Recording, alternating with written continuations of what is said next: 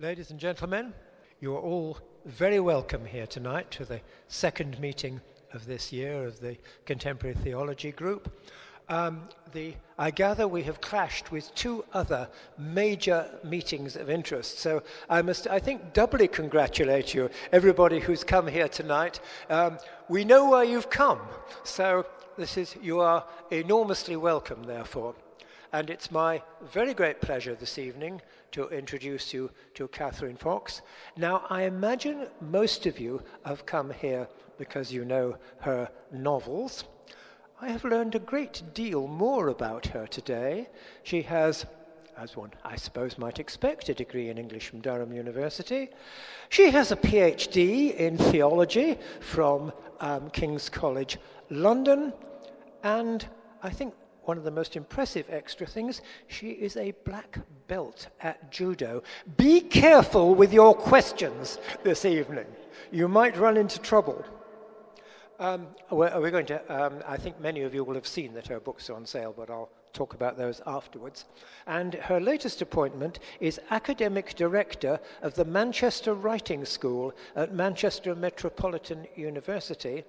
And I have also learned that this is not a thing for people who think they might like to write. It is for writers who are already published, which again is rather impressive, I think. So um, we have a woman, if I can say this kindly, a woman of width tonight. Catherine, all to you.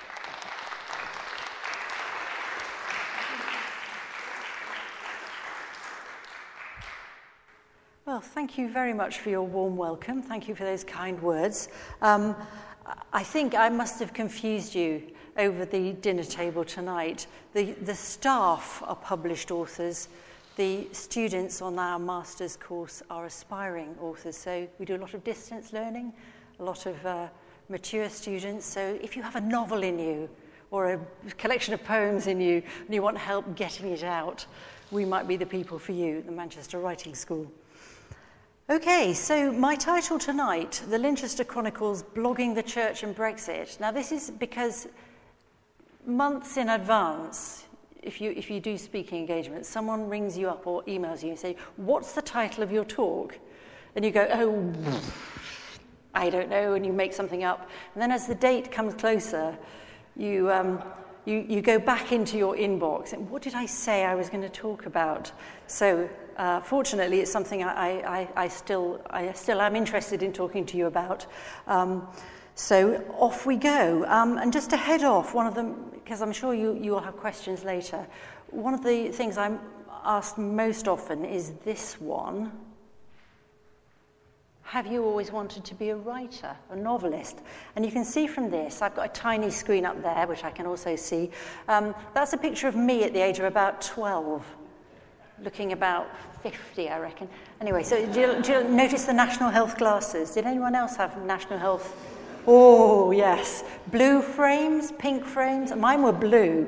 Um, so, uh, and these are the novels that I wrote as, as a 11, 12 year old at the top end of primary school, back in the day before um, the national curriculum, when children just went free range, following their own interests. Anyone remember that era? Yes. Oh, those were the golden days.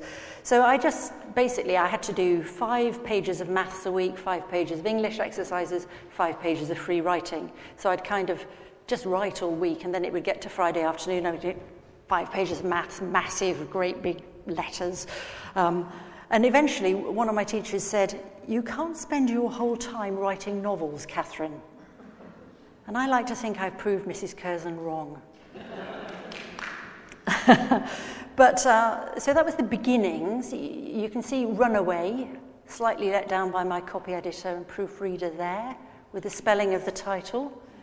But logically, it should be having two N's, shouldn't it? Otherwise, it would be Runaway, which would be all wrong. Wildcats Gang, bold escapist tale about a gang of girls that used to go around beating up the gangs of boys, which is basically my life at the age of 11. Um, and all through secondary school, um, I, I, I, there were just too many lessons, really, of a rather dull nature, most of them. So I didn't really do much writing uh, in that period, or when I was at university, when, uh, as an English student, I think I was training up my critical faculties. Uh, and the result was, anytime I tried to write something, my inner critic would kind of look over my shoulder and say, Who do you think you are? D.H. Lawrence? This is really contrived. So uh, I was so inhibited, I didn't really write very much. But I was still imagining stories in my head. And, and eventually that sort of came to fruition um, after I'd finished my doctorate um, in the novels that some of you might be familiar with. These are my first three novels. Anyone, did anyone read these? I hope they're all falling apart. You loved them so much. I had great fun writing them. And at that stage, I think I saw publishing as a kind of a, a golden portal.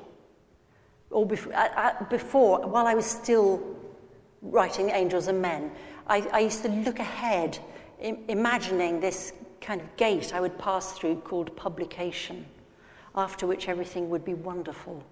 I would have arrived. I would be a writer. Because uh, before, before you're published, the first thing people ask you when you say that you're a writer is, Oh, have you had anything published? And you go, No, not yet. I haven't. And I thought this would be solved by getting some, something published. But now, of course, what happens is people say, Oh, should I have heard of you? And I'm always tempted to say, yes, actually, you should, really, because I am very famous. so I, I wrote these three novels thinking I will just continue forever writing a, a, novel every two years, getting more and more famous and winning more and more prizes. Um, but what happened really was the opposite of that. When I wrote my fourth novel, it was a complete turkey. It didn't get past my agent, whose, whose um, uh, phrase, I think, was it is unpublishable and unsalvageable. Ooh, yes. But never mind, that was um, some 20 years ago now. And whole days go by when I don't think about it. Um, it was terrible back then. But I think really what had happened um, was that I'd used up my reservoir that I write out of. Because I think what, what, what Big novels, good novels, are often, they're kind of brewed up for quite a long time. Um, and I think I just ransacked my biography. And, and I did, didn't stop me trying to write novels. I carried on, uh, kind of, you know, like there is a brick wall there, but if I run at it hard enough with my head, I'll probably get through. So that was, that was what it felt like for the next, from, from 20, no, from 2000 until my um, acts and omissions, really. I was trying to write different novels. I, I, I, wrote a teen fantasy novel, which is for sale out there, bargain price of five pounds. Uh, if you have a young person in your life you think would enjoy it. Um, I, I wrote non-fiction, I did some journalism, I wrote a book, a memoir about my quest to get a judo black belt, um, but, but still no novel. I was, um, I was I had a story in me. I knew I had it in me. And every so often I would write the first few chapters and send it to my agent. And he would go, nah, nah, not really working. Um, and that experience of, of a long period of kind of lying fallow as a fiction writer was dismaying, as you can imagine. Um, and there were times when I just thought, well, I don't care anymore. I, I, never wanted to be a writer anyway. but uh, uh, if, it, it's, a, it's a vocation, I guess, and, and you, it won't let you alone, and you just keep thinking, no, that wall's still there. I'll, I'll, have, I'll come at it from another angle. Maybe this time I'll knock it down. Um, and uh, this is clearly not just me, it's other writers as well. Here's a fantastic quote from uh, a writer who I'm very fond of, Annie Dillard. Has anyone come across any of her books? Uh, Pilgrim at Tinker Creek would be one. Really, really recommend that. Um, but this one's an extract from The Writing Life, which is a very short book, but somehow manages to distill not, not the craft, not the how to. There's loads of books out there on how to manage your characters and point of view, stuff like that, the kind of nuts and bolts. But this just kind of gets into what it feels like to try and to fail. So here's the quote At its best, the sensation of writing is that of any unmerited grace. It's handed to you, but only if you look for it. You search, You break your heart, your back, your brain, and then, and only then, it is handed to you. From the corner of your eye, you see motion. Something is moving through the air and headed your way. It is a parcel bound in ribbons and bows. It has two white wings. It flies directly at you. You can read your name on it. And I think in the end, that's where I got to, but it was after um, a long time of breaking my heart and my head and my back. And um, are there any Abbey Lincoln fans here? Singer Abbey Lincoln, who died, I think, a couple of years ago. Um, definitely recommend, give her a Google and look on YouTube, particularly for this song, which is called Throw It Away. Um, and if I was really technically savvy, I would now click and it would start playing. But I've tried this before and I've clicked and it's just like YouTube hasn't opened, so I thought I'll just read you the words. I think about the life I live, a figure made of clay. I think about the things I lost, the things I gave away. And when I'm in a certain mood, I search the house and look. One night I found these magic words in a magic book. Throw it away. Throw it away. Give your love. Live your life every single day and keep your hand wide open. Let the sun shine through because you can never lose a thing if it belongs to you. So, I had this big story that I was failing to tell. It was about the sad story of, of, of a bishop with a secret who had a lapse. this may be a bit of a spoiler for some of you who haven't read Acts and Omissions. Anyway, I think I, I'd been trying for years. I had the characters, I had the setting, I had the plot. I just didn't have the way of telling the story. So in the end, I just thought, do you know what? I give up. I just give up. I'm just going to I'm going to ransack this resource that I've created, this world of the novel with all the people. And I'm going to just tell it like a soap opera, week by week. I'm going to blog it for free, just give it away. Uh, and having decided to do that, I remember sitting in Liverpool Cathedral, and at this time my husband was Dean of the Cathedral, sitting um, in the uh, Eucharist, and it must have been January, when the, fir- the day the first chapter went live, the sun was streaming in through the east window, which curiously faces south in Liverpool because that's Liverpool. Um, the sun was coming, and I thought, I bet this is the breakthrough. Wouldn't that be just typical? You know, I've tried, I've killed myself trying to write this story, and now I've just given up and just went, shh, off it goes. I bet this is the breakthrough. And of course it was. Um, so here we are. This is what I ended up doing. Oh, no, that was the despairing one, sorry. That was me for years. That's, that's, normal for writers. Any writers here? Anyone recognise that? It's probably normal for people who do any work that's hard, that breaks their heart and their head and their back. Uh, maybe ministry, that might be. But, you know, not on a rest day. Rest days are a bit brighter than that usually. Okay, so Barchester for the 21st century. The other thing I wanted to do, and had always kind of hankered after, was to be a Victorian novelist and, and, and just, you know, just to flat out tell my story, not, not waste my time trying to write in inverted commas good style, the, the current conventions of good writing. Show, not tell. I'll talk a bit more, more about that in a minute. Um, so, yeah, the other thing I, I, I thought I would do was just have fun being the omniscient narrator who intrudes into the narrative. Um, that's, that's turned out to be Marmite. Some people love it, and other people really hate it. So I can tell when, I, when, I, when a review comes in on Amazon or Goodreads, if it's got one star, it's either going to be because of the language or because of the omniscient narrator. Um, and to have a big cast of characters um, and um, not to, to have a one central protagonist through whom the whole novel is mediated, which is what I was doing in my first three. Strong central female protagonist, um, and everything kind of comes through her perception. You, you, she can look at the other characters and surmise what they're thinking, but, but the narrative doesn't go into anyone else's head. Um, which I think was, looking back, the structural flaw in, in the failed novel. Um, how can you have a story about two, a relationship between two men that's kind of mediated by a strong central female protagonist. she spends her whole time with her ear to the wall.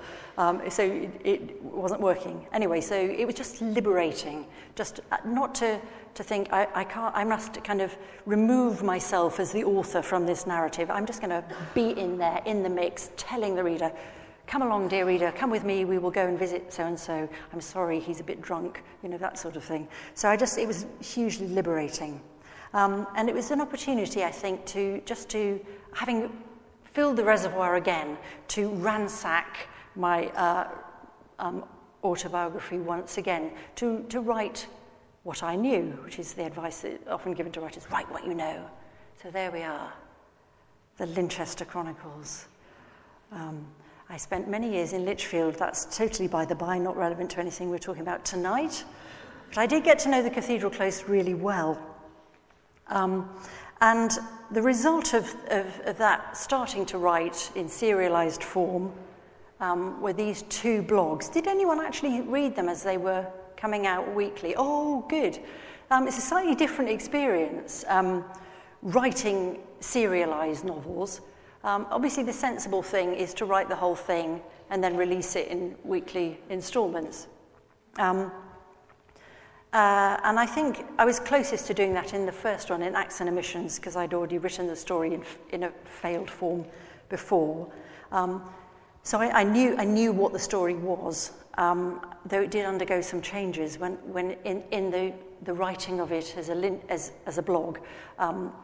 It was clear that it wasn't going to be as sensational and scandalous. It was a sort of quieter comedy of manners, I think, than, than I'd planned originally.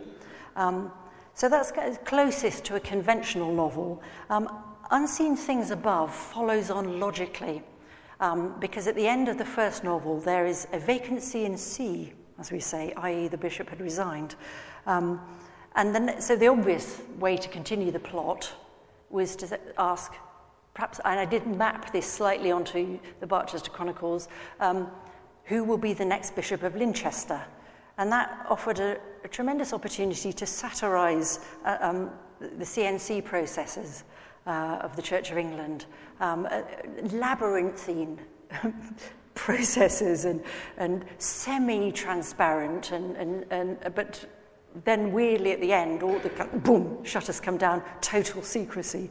So I, it's really rich field for a novelist, um, but also to um, to look at some of the hot potatoes in the Church of England, the, the debates around marriage and human sexuality, to, to use the novel as, as a space where you might explore that through a range of different characters. Um, um, and just to, I guess, to capture the church in this time of quite rapid change. Um, and I had some rules because the rules really do help you to, to write. It's curious how constraints actually are what liberate you. Those of you who preach, if someone, isn't it your nightmare when, when you say, okay, what would you like me to preach? And they go, oh, whatever you like. No, come on. I want, I want a theme, or they say, I want you to preach on the lectionary readings, because, because okay, at least it's narrowed it down a bit. But if you just got wide permission to write anything, it's much harder to, to get started. So, so constraints, um, uh, rules do help a, a novelist. So my rules were um, basically kind of unities of time, space, and action. So, so if of time, it followed it followed one one year, the first one a year, and the second one between um, Lent and Advent. Um, so, so I didn't have to worry about what happened before or what was going to happen afterwards. Um, and it was con- confined to the Diocese of Lindchester. So if something was kicking off in London, we could go, hey, can't go there. So I didn't have to go and um, kind of spend time with the, with the narrative outside of the boundaries. Um, and the other one was uh, I, I decided I wasn't going to go into any bedrooms or boardrooms. Um, and that's not because I, I kind of haven't got the confidence to write about intimacy. Uh, those of you who've read my first novels will know that's not true. Um, but it seemed to me that what I was trying to do, this kind of notion that I was sort of riffing on the theme of being a Victorian novelist, um, a lot of the kind of hot action in Victorian novels happens off stage, uh, and then, then a woman is shamed. So we all infer, oh, She must have had an affair. Um, but so, so I decided I would, I would respect that tradition. And also, I didn't want to go into boardrooms because I just thought that would be boring, frankly. Um, okay, so after the first one, I said to my husband, don't ever let me si- sign up for another one. This is just hell. I just, every week I'm stressed and I'm not going to do another one. And, and then by that time, I had a publisher who said, Oh, will there be another one? I went, Yes, of course there will. I'll write, I'll write another one. And then the second one was, I thought, But I won't write for a year. I'll, I'll write for a shorter space of time with longer chapters. And that was actually worse. So all the way through that one, I was saying to Pete, Don't let me sign up for a third one. I'm not going to do a third one. This is really terrible. Um, and then my publisher said, Is there going to be a third one? I went, Yes, yes, I'll write a third one. Um, so I think I took a, a year off or something. Um, and then I decided, yes, I will start again in January and blog for a whole year. Um, I didn't have a plot for um, the third one, which have I got a picture of this? Oh, yes, there we go, Realms of Glory. Um, I had a theme, which is of heaven and hell and the final judgment. And I remember before I started blogging it, I met uh, John Pritchard, who's uh, at that stage, he may still be, in fact, um, head of the trustees of SPCK. And he said, Is there going to be a third novel? I said, Yes, there is. And he said, Oh, what's it about? I said, Well, I don't really know, but its themes are hell and judgment. and this worried look crossed his face, and he said very anxiously, But is there hope? I said, Oh, yes, yes, yes, there's always hope. There's always hope. And the only plot strand I had really was that I knew that one character would die by the end. And I would set that up in chapter one and then just fly by the seat of my pants for the rest of the book, staying close to the characters and hoping the ideas would come, really. Um, and uh, yeah, this is kind of how I thought it would go versus what actually happened. Now, that's, that's actually pretty normal for most novels. Some people do plan the whole thing in advance. And, and, i think I remember reading somewhere that Iris Murdoch used to write the whole thing in her head. And then she would go, after a prolonged period of silence, I imagine, hmm, good, that's finished. And then she would sit down and write it. Well, that's not how I work, um, and that's not how most of the writers I know work most people have a, a kind of a journey in mind. You know, like before we had Google Maps, we would write down, you know, head for Aylesbury, then get on the M1 near Luton and head north, and you kind of end up in Durham. Um, but, but that was so that was kind of, that's sort of enough for mo- for most novelists. So that's kind of scary as well because you think, you know, what if the road's closed, or, or what if I get lost? Um, but as you can see, after a convoluted journey, that, that novel ends up more or less where, where it was planned to go. Um, but um, I think in this particular instance, because it was very public, it was every week a, a chapter went, went live. If I, if I failed or, or the, you know, the road was blocked or I got lost, then what was going to happen? I was just going to have to go, sorry, I've I can't do it. I can't do it. I don't know, I don't know where the story goes. I've lost it. And that was a really kind of a kind of a public, scary thing. Because most, most novels are written in private, so all the kind of agonizing and tears and despair and throwing it in the bin um, and moaning to people, that's, that's all done in your lonely garret. Um, but this was, it was just, it was out there already. And I said, I must have been completely mad. I have no plot. But this was, of course, 2016. So a plot was forthcoming to some extent, handed to me by the unfolding political events. Um, uh, but this is sort of what it felt like. Ooh, hang on. Where are we? Oh, yes. I seem to have I think I've added a, added a slide in here, but I haven't got it Oh, yeah, okay. That's, it seems to be out of order. Did a whole load of slides buzz through by, quickly? No? So what does that say? It says, two approaches to blogging a novel. Oh, it's okay. No, we're, we're, on, we're on schedule. so this is the sensible, the sensible way. Right, yes, write the novel and release it in weekly installments, or if you're a complete lunatic, this is what you do write live. Um, yeah. And that's what it felt like. Um, so I took this photograph in January in Liverpool. Um, and again, anyone been to Liverpool? Anyone lived in Liverpool? I, I just gave up saying to myself, what on earth's going on here? Because in the end, you just had to go, hey, it's Liverpool. So this is a guy on a tightrope playing a violin and smiling. And, and this was in the week, it was, I think it was in January, just after the Anglican primates had met. Does anyone remember this? And, and the result was that the American Episcopalian Church was sort of put on the naughty step for breaking ranks on.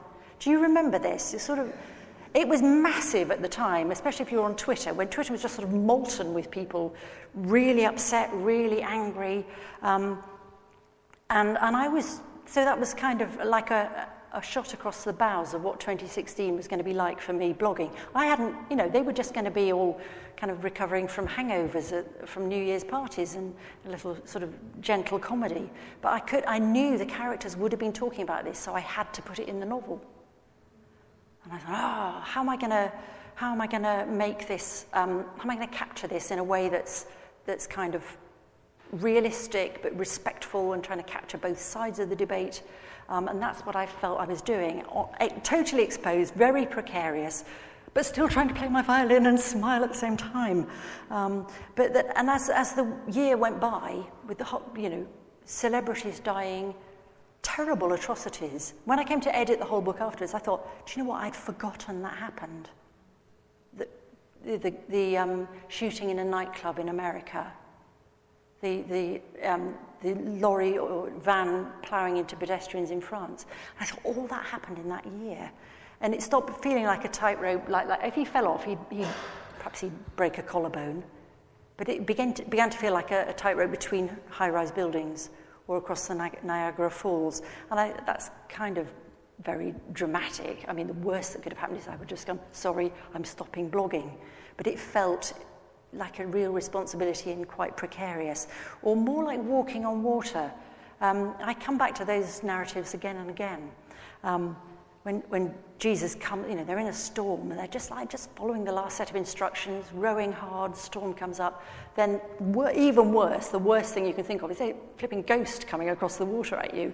And then, no, it's, it's all right, it's all right, it's Jesus. And then you think, okay, okay, it's Jesus, it's fine.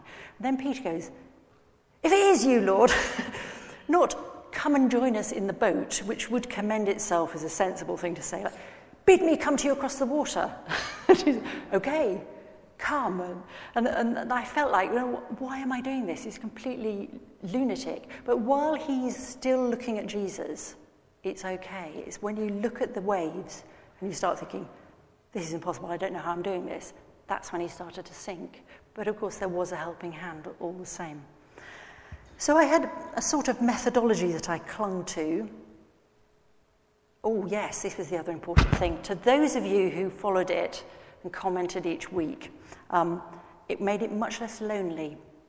That, that each week I knew that there were people who were with me, wanting, wanting more of the story, wanting it to succeed, wanting to know about the characters, um, and waiting to hear what I had to say. So that did make a huge difference. Okay, so next slide. Oh, yes. So you probably can't really read that. That's just, just an example of the kind of notes that I took as I was going along.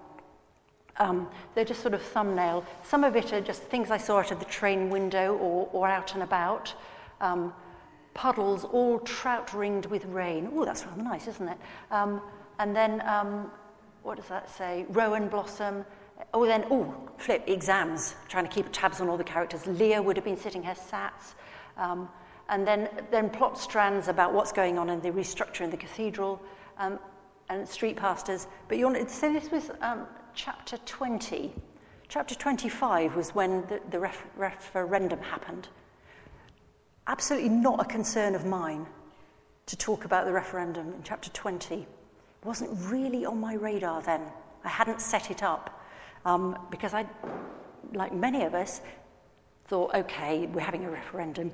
Uh, it would just put an end to all, all the Eurosceptics. That's what I thought would happen. Um, but as you know, that was not the case.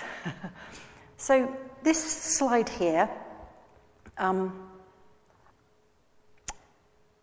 is something I, else I've come back to time and again because, because all I could do in those weeks of blogging when the political landscape just changed overnight was um, to stay close to my characters, always ask what, what would they be doing, how would they be reacting, and just to hold my nerve and basically just to listen and sit and wait.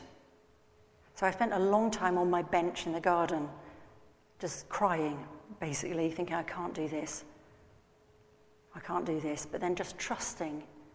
And I, I come back to this repeatedly that the words are there in the one who is the word, because he is enough.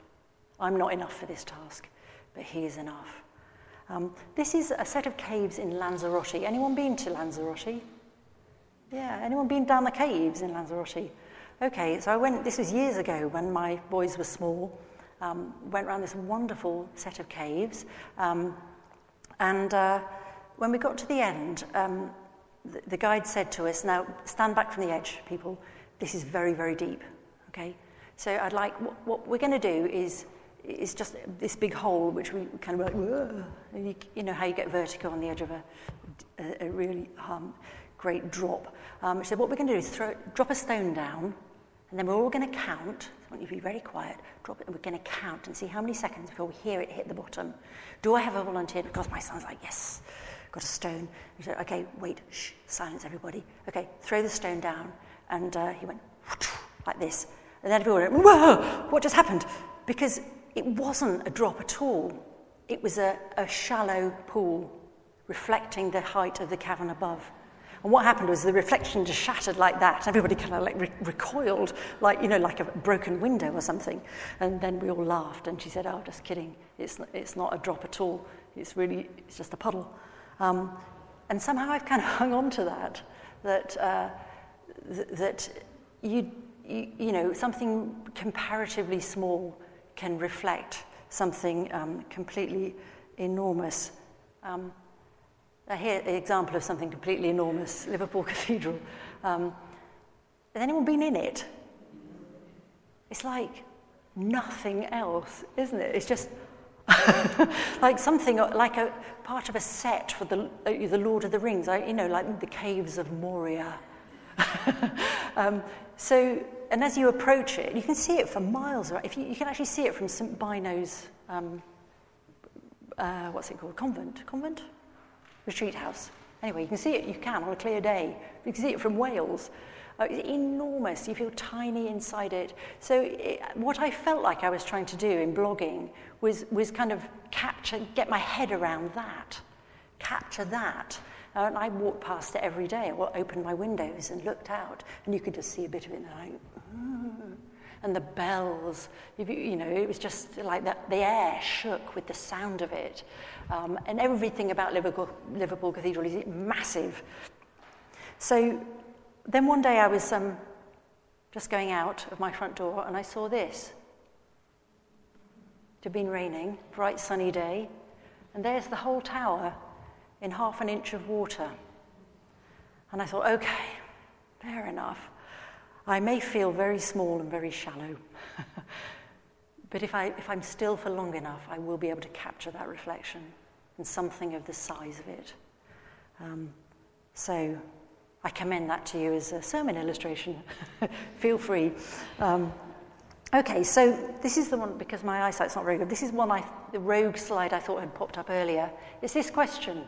Now, or shall I do that mean thing? I'd like you to turn, if you would, to the person sitting next to you and discuss this. No, I won't do that. But if you, I mean, that's not, what is a novel though? I mean, just off the top of your head, how would you, if you had to define it, what would you say? A story? Yeah.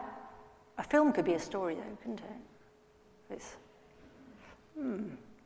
So, of course, the first port of call is the Oxford English Dictionary. A fictitious prose narrative of book length, typically representing character and actions with some degree of realism. you, can, you can almost sense their kind of like this big, maybe kind of like this. It's, there's no, it's not like a sonnet where you can actually define what a sonnet is. You might go into subdivisions, whether it's Shakespearean or Petrarchan, but basically 14 lines, certain rhyme scheme. But a novel, it's just like, blah, goes on and on, doesn't it? Uh, where are the boundaries? What, what, what are we doing when we're trying to write a novel? It's not so very obvious, I don't think. So let's, look, let's ask someone else. Joseph Conrad, what is a novel, if not a conviction of our fellow men's existence strong enough to take upon itself a form of imagined life, clearer than reality, and whose accumulated verisimilitude of reflected episodes puts to shame the pride of documentary history? What indeed, Joseph? That's a, a little bit unwieldy, not to say flamboyant. Um, so here's my favourite definition. This is Milan Kundera, Unbearable Lightness of Being. I don't know if anyone read that in the 80s. Remember the bowler hat? Most people remember that bit. Um, a novel is a meditation on existence seen through imaginary characters. The form is unlimited freedom. I, I, to, I sometimes run this past my MA students, say, would you agree with that? And in the end, they went, yes, but we'd, have to, we'd say it's got to be in prose. And I said, ha ha, what about novels that are written in verse? And they went, oh, okay. Um, um, and I think I had to come back to that definition when I was writing Realms of Glory because I was, in fact, fashioning a slightly new fictional form, um, writing episodically, but right up to the wire. So if you think about Middlemarch, also written episodically, um, published in 1870 ish, but it's looking back 40 years. So she had the good sense to write about political hot potatoes that we all knew how it ended. We all knew about the second reform bill. Uh, it, was not, it was not like, I don't know what's going to happen next week. How can I possibly write this? Um, and I did find that, that some of the comments on my blog, I had one person coming back to me saying, basically, stop doing this. Um, you're, you're doing this kind of interesting theological meditation, and you've got characters who are just getting weaker and weaker. It's just not working. And unfortunately, that was just like, boom. it was right on the target of my own insecurities about what I was doing. Like, why are you, why are you mad? You haven't got a plot. Um, but I think it was just that sense of I was meditating on existence in Britain in 2016 through the medium of my imaginary characters. And the form was this slightly strange meditation and action and character. Um, and, and I did think maybe I'll, when I come to edit the whole thing, I'll, I'll redraft it. But in fact, I didn't. Um, and I think um, one of the things that a novel brings to the table in, in terms of political um, and social discourse is that it's something of a safe place. Um, oh, I meant to look up who said this. it's a brilliant quote if you kind of uh, inclusivize it. A book is the, one, is the only place in which you can examine a fragile thought without breaking it, or explore an explosive idea without fear it will go off in your face. It is one of the few havens where a person's mind can get both provocation and privacy. I think that's it, isn't it? Because you can read a novel and, and through looking at getting into the heads of other characters who you profoundly disagree with, begin to think, I still disagree with you, but I kind of see where you're coming from. Or I, I disagree with you, but I, I like and sympathize with you. Or I really dislike you. I do not sympathize you, with you, but I do agree with you. um, and also, you can. So, I have had people come to me and say, well, you, through reading your novels, um, people from quite a conservative background saying, although I'm quite clear on the gay issue, I began to see it's about real people. It's not just about biblical interpretation. And I rather meanly said, well, they're not real. Um, she said, well, you know what I mean. Um, but it, so, so something can happen in this safe space in it all, because you read it by yourself. You know, it's not like you tweet about it. And then everybody just piles in and says, You can't say that, you racist, or whatever, the sort of normal, polite discourse that happens on, on social media. Um, so, so that anxiety, like, I'd like to, I would like to venture a new thought without being shouted at. Because I do think our, our, our perhaps our political system, um, with the two halves of the House of Commons, is sort of set up adversarially, isn't it? So to find a space where you can explore new ideas is, is, a, a, is a quite a precious thing. Um, so that you, and it can challenge you. A novel can make you rethink your, your, your stance on things, not by hectoring you um, or, or by um, having a hidden agenda. I don't like novels that have those because you can usually spot the hidden agenda and resist it. Um, so here's uh, what George Eliot um, had to say. Art is the nearest thing to life. It is a mode of amplifying experience and extending our contact with our fellow men beyond the bounds of our own personal lot. So you might think, I just don't know what, it's, what it must have been like to grow up gay in Ireland in the 30s. There's probably a novel you can find. Or I don't know what it's like to live in the aftermath of uh, genocide there are novels that, that you, I mean, you can research it, but, but what, was it actually, what did it feel like? How can I extend my empathy, extend my sense of knowing what it's like to be someone else? Um, and I think novels just ideally placed to do that. Um, and I was very pleased when I came across this quote from President Obama. This was when he was in dialogue with Marilynne Robinson, novelist whose work you might be familiar with. Um, and, and he said this When I think about how I understand my role as citizen, setting aside being president, and the most important set of understandings that I bring to the position of citizen, the most important stuff I've learned, I think I've learned from novels. Yes! it's to do with empathy.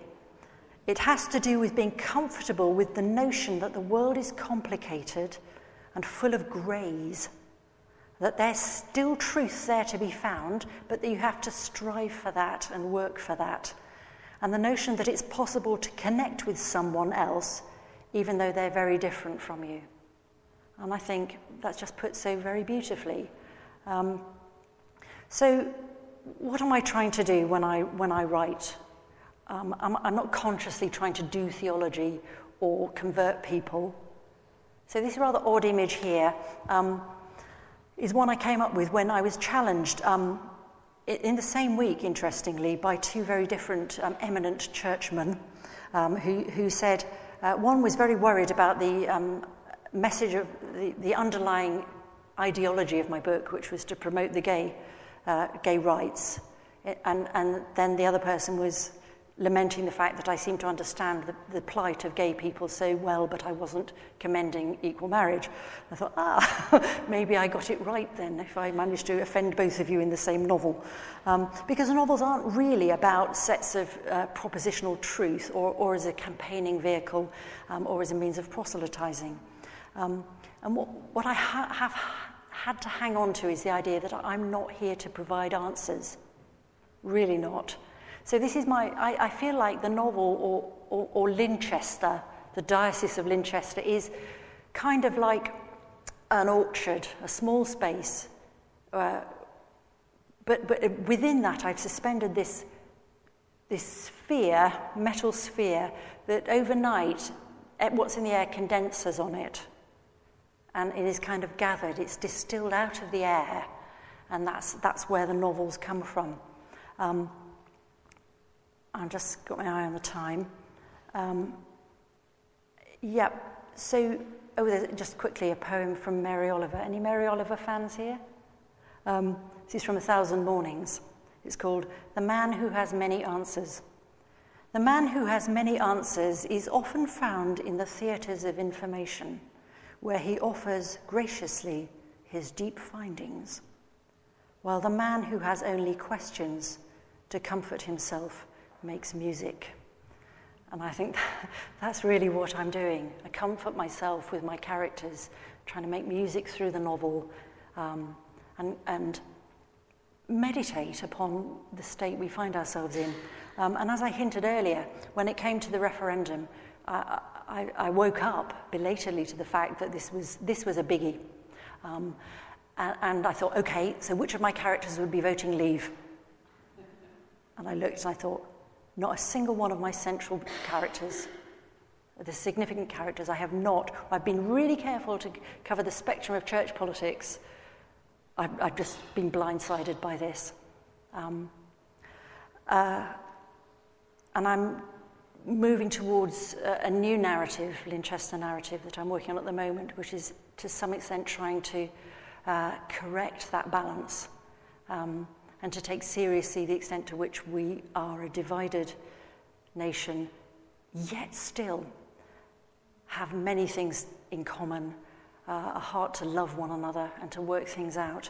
Um, and just to close, I'm going to read you a, a little extract from, from that chapter 25, which, which was, um, as you know, if those of you read the book, uh, written it, it, it, brilliant, as if I'd plotted it or as if the politics had conspired with me in the structure of my novel. It lands halfway, boom, chapter 25 out of 50. Uh, it's just like, like the hinge of the novel, the referendum. I'll just read you, um, I think, because I can see I've run out of time. Um, the very end bit, which normally, um, up until this point, when there was a kind of med- meditation, I'd filtered it through a character. But, but on this occasion, it just felt somehow that the narrative voice needed to break cover and stand almost prophetically on the parapet and, and, and speak out about what, what it felt like that week. I wrote half of that chapter before the referendum result came out because I knew I wouldn't be able to capture it afterwards because we'd know the answer. Um, so, the sun comes up over this green and pleasant diocese. Hay lies in sodden windrows. A slit of sky runs along a water channel through a field, as though the world might split in half. The wind stirs shoals of silver backed leaves on the trees and a magpie flies up, wings a blur of light. The bowing grass heads are all light. The river running is light. The church spires rearing, the sheep grazing, the cars driving, they are all light. The children playing, people walking, working, shopping, begging, light. All we see is light, not the things, but the light bouncing off them, nothing but light. And this is the judgment that light has come into the world. This is how it ends nothing but the light, streaming back at us from future glory. No words or truths or facts of ours can comprehend it. And yet, it is always breaking into our darkness through that tiny pinhole where the two lines intersect on a green hill far away where a cross marks the spot. Thank you very much.